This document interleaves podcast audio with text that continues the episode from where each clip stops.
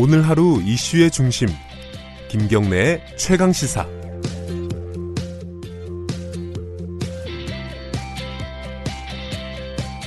대한은행 할금 매각 사건, 칠십조가 넘는 은행이 일조 칠천억이 넘어갔다. 근데 그렇게 넘어간 근거가 팩스 다섯 장.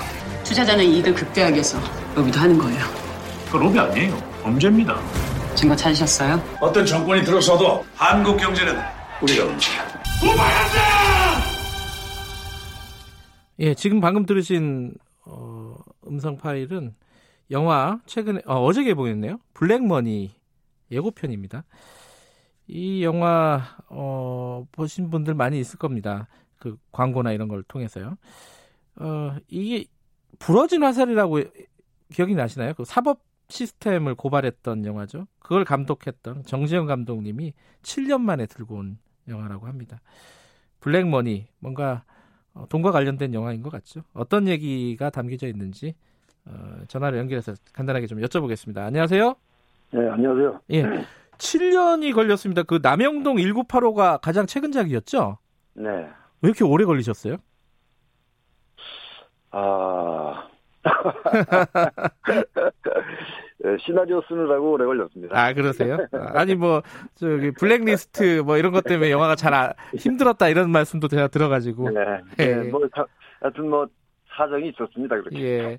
근데 이번 영화는 그 론스타 네. 사건, 그 외환은행 매각 사건이잖아요. 네네. 네네. 이게 어려운 사건이에요. 사실 아직도 지금 소송 중이고. 네, 맞습니다. 네. 요게 영화로 만들어 저 이 영화로 만든다는 얘기를 꽤 오래전에 들었었는데 네, 예. 이게 가능할까? 이거 엄청 복잡한 얘기인데 이게 네. 어떻게 이걸 네. 선택을 하셨습니까? 이 얘기를? 저도 저도 처음에 그렇게 생각했어요.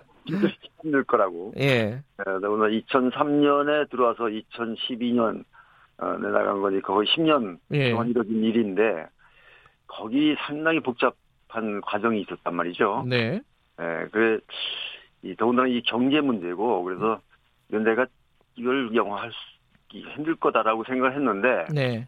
이렇게 들여다보니까 이거 반드시 영화 안 하면 안 될 것 같다는 생각이 들었어요. 어떤 부분이요? 간단하게 네. 말씀하시면. 그러니까 이 외국의 투기 자본이 한국은행을 싸게 사서 예.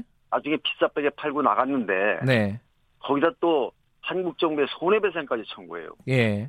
그러니까 한국인들의 우리들이 낸 세금이 다 뺏겨지는 거란 말이죠. 음. 근데 국민들은 그게 뭐 너무 그 큰 조단위로 막, 어, 이, 말하고 그러니까. 네. 보통 우리 일반 시, 서민들하고는 상관이 없는 이야기 네. 같단 말이죠. 근데 네. 이게 사실은 우리 돈이다. 다 우리 돈이거든요. 다 우리 돈이다. 아. 그래서, 아, 이거는, 반드시 짚고 넘어가야겠다. 음. 그냥 지나가서는 안 되겠다. 이런 생각을 했습니다. 그 영화 속에서는 사실 그러면은 이런 어처구니없는 일이 가능하게 만든 대한민국의 관료들, 뭐 특히 그렇죠. 뭐 모피어라고 부르는 그런 사람들을 많이 비판하는 쪽이겠네요. 스토리는 뭐 그, 그렇게 보면 되죠. 음. 근데 지금 그 감독님 영화를 쭉 보면은 남영동 일구팔호도 마찬가지지만 그 전에 뭐 부러진 화살, 뭐 하얀 전쟁, 남부군 다 이게 굉장히 논쟁적인 작품들이에요. 일부러 이런 것만 하시는 겁니까? 일부러가 아니고요. 예, 우리가 이제 그, 어, 어떻게 보면 일부러라고 볼 수 있어요. 네네. 어, 내가 의도적으로 그런 걸 찾고 있는 거라고 네. 보니까. 예. 에, 우리가 그냥 이 무심코 지나가는 사, 이 사건이나 어떤, 음, 이 상황이. 네. 우리들한테 사실은 상당히, 기, 상당히 깊은. 음. 그러니까 가치관에도 영향을 미치고. 네. 이 삶의 철학에도 영향을 미치는. 네. 그런 사건들인데 사람들은 그냥 모르고 지나가고 자기는 어느새 거기에 체내되고 음. 이렇게 지나가는 사건들이 네. 이, 우리 한번 되새겨서 우리가 거의 뭐 끌려가야 되느냐, 우리 주체적 삶을 그렇게 끌려가야 되느냐라는 음. 것을 한번 짚어보고 싶어요, 항상. 음. 근데 이번에 그 블랙머니도 마찬가지인데 이 론스타 사건 같이 이게 무거운 사건이지 아니 아, 아니겠습니까? 네. 이런 사건을 이렇게 관객들이 보기에 참이 부담스럽다 이렇게 느낄 수도 있는 거잖아요. 그렇죠. 안 그래 영화 영화관에 가면 좀 즐거운 거 보고 싶은데. 그래서 제가 예. 육 년이 걸린 이유가요. 시나리오를 쓰는데 육 년이 걸린 이유가 예. 이것을 얼마나 쉽고 편하게 관객들이 재미있게 예. 보게 하느냐. 음. 그 거기에 가장 신경을 많이 썼어요. 아하. 어려운 경제 얘기를 예. 그 복잡한 여러 가지 정보나 용어 같은 것을 되도록이면 간소화시키고 예. 내용을 어떻게 심플하고 음흠. 쉽게 전달하느냐 그리고 재미있게 음흠. 거기에 신경을 쓰다 보니까 그만큼 어려웠고요. 실제로 그동안 본 사람들이 너무 재밌답니다. 아, 그래요? 아. 아니, 제, 제가 하는 얘기 아니라 본 사람들이 하는 얘기입니다. 그렇군요. 여기 영화에 조진웅 씨하고 이한희 씨가 나오나요? 네. 어, 이분들은 처음에 시나리오 받고 흔쾌히 참여했나요? 이게 좀 부담스러울 수도 있었을 것 같아요. 배우 입장에서는. 아, 너무 흔쾌하게 참여를 했어요. 어, 그래요? 음. 자기가 이런 작품을 한다는 것이 네. 고맙다고. 이런 작품을 나한테 출연시켜줘서 고맙다고. 예. 흔쾌하게 아주 참여했습니다. 그렇습니까? 네. 재밌다고 장담을 하시는데 재미없으면 제가 전화 연결 한 번 더 하겠습니다. 제가 보고. 재미있어도 한 번 더 해주세요.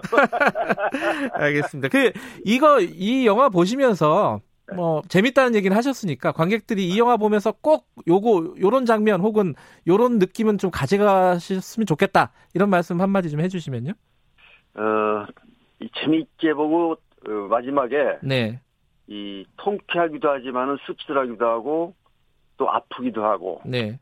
어 그 그래요 이 영화가. 그래요. 아, 네. 그런 복잡한 감정일 텐데 네. 그런 감정이 왜 나한테 와 있나. 음. 그것만 깨달아 주시면 돼요. 아, 네. 봐야지 정확하게 이해가 될 말씀을 해주시네요.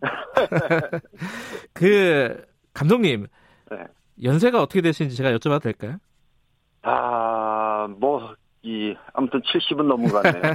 근데 아직까지 이렇게 아, 뭐랄까요 이 아, 젊은 사람들도 이게 참 이런 논쟁적인 영화 만드니까 피곤하지 않습니까? 이런 영화들을 고집하는 이유? 어, 어떻게 생각하시나요? 예, 저는, 네. 그, 이제 말하자면, 제 스스로 내가 아티스트가 아니라고 얘기하거든요, 사람들한테. 어, 예술가 아니에요? 영화 감독이면? 아, 그, 근데, 이 진정한 아티스트는, 네. 자기 영화를, 자기 생각을 표현할 뿐이지, 네. 이, 이걸 독자나 대중들이 어떻게 생각할까는 생각 안 해요. 음. 근데 저는, 내 영화를 들으러 많은 사람들과 공유하고 싶어요. 아. 항상. 그래서 저는, 저는 예술가가 아니고 대중영화 감독이다라고 얘기를 하거든요. 네. 즉, 아무리 어려운 얘기, 특히 이제 제가 선택하는 소재나 테마가. 네. 관객들이 별로 싫어하는 그런 소재나 테마예요. 음흠. 잘 아시다시피. 네. 뭐 사업부를 비판한다든가. 네. 뭐, 어, 이 정치적, 사회적 문제를 조금 자꾸 끄집어내려고 그러잖아요. 네. 근데 근데 관객들은 그 맨날 신문에서도 보고 피곤한데 네. 또 영화에서도 그런 걸 봐? 이런 음. 생각으로 회피하는 소재들이잖아요. 그렇죠. 예. 네. 그래서 나는 그 소재를 재밌게 하지 않으면 관객들이 싫어해요. 음. 그렇잖아요. 나는 실패하는 거죠. 네. 그러니까 되도록이면 그 소재를 많은 많은 대중과 이 소통을 하기 위해서 만든다면은 재밌을 수밖에 없어요. 말하자면. 네. 대중들을 생각해서 만든다는 거죠. 음, 알겠습니다. 예술가는 대중을 생각해서 만들면 안 되는 게 예술가입니다. 예. 이번 영화 잘 되고 또 더 논쟁적인 영화로 다음에 또 뵙도록 하겠습니다. 고맙습니다. 예, 감사합니다. 블랙머니 영화 감독 정지영 감독이었습니다. 김경래 최강시사 오늘은 여기까지 해야겠네요. 어, 박희영님이 어, 아직도 진행 중이라는 게 모르는 국민들 잊혀져가는 사실들을 다시 무리로 올려주셔서. 정말 굉장한 영화인 듯 싶어요. 이런 말씀 보내주셨네요.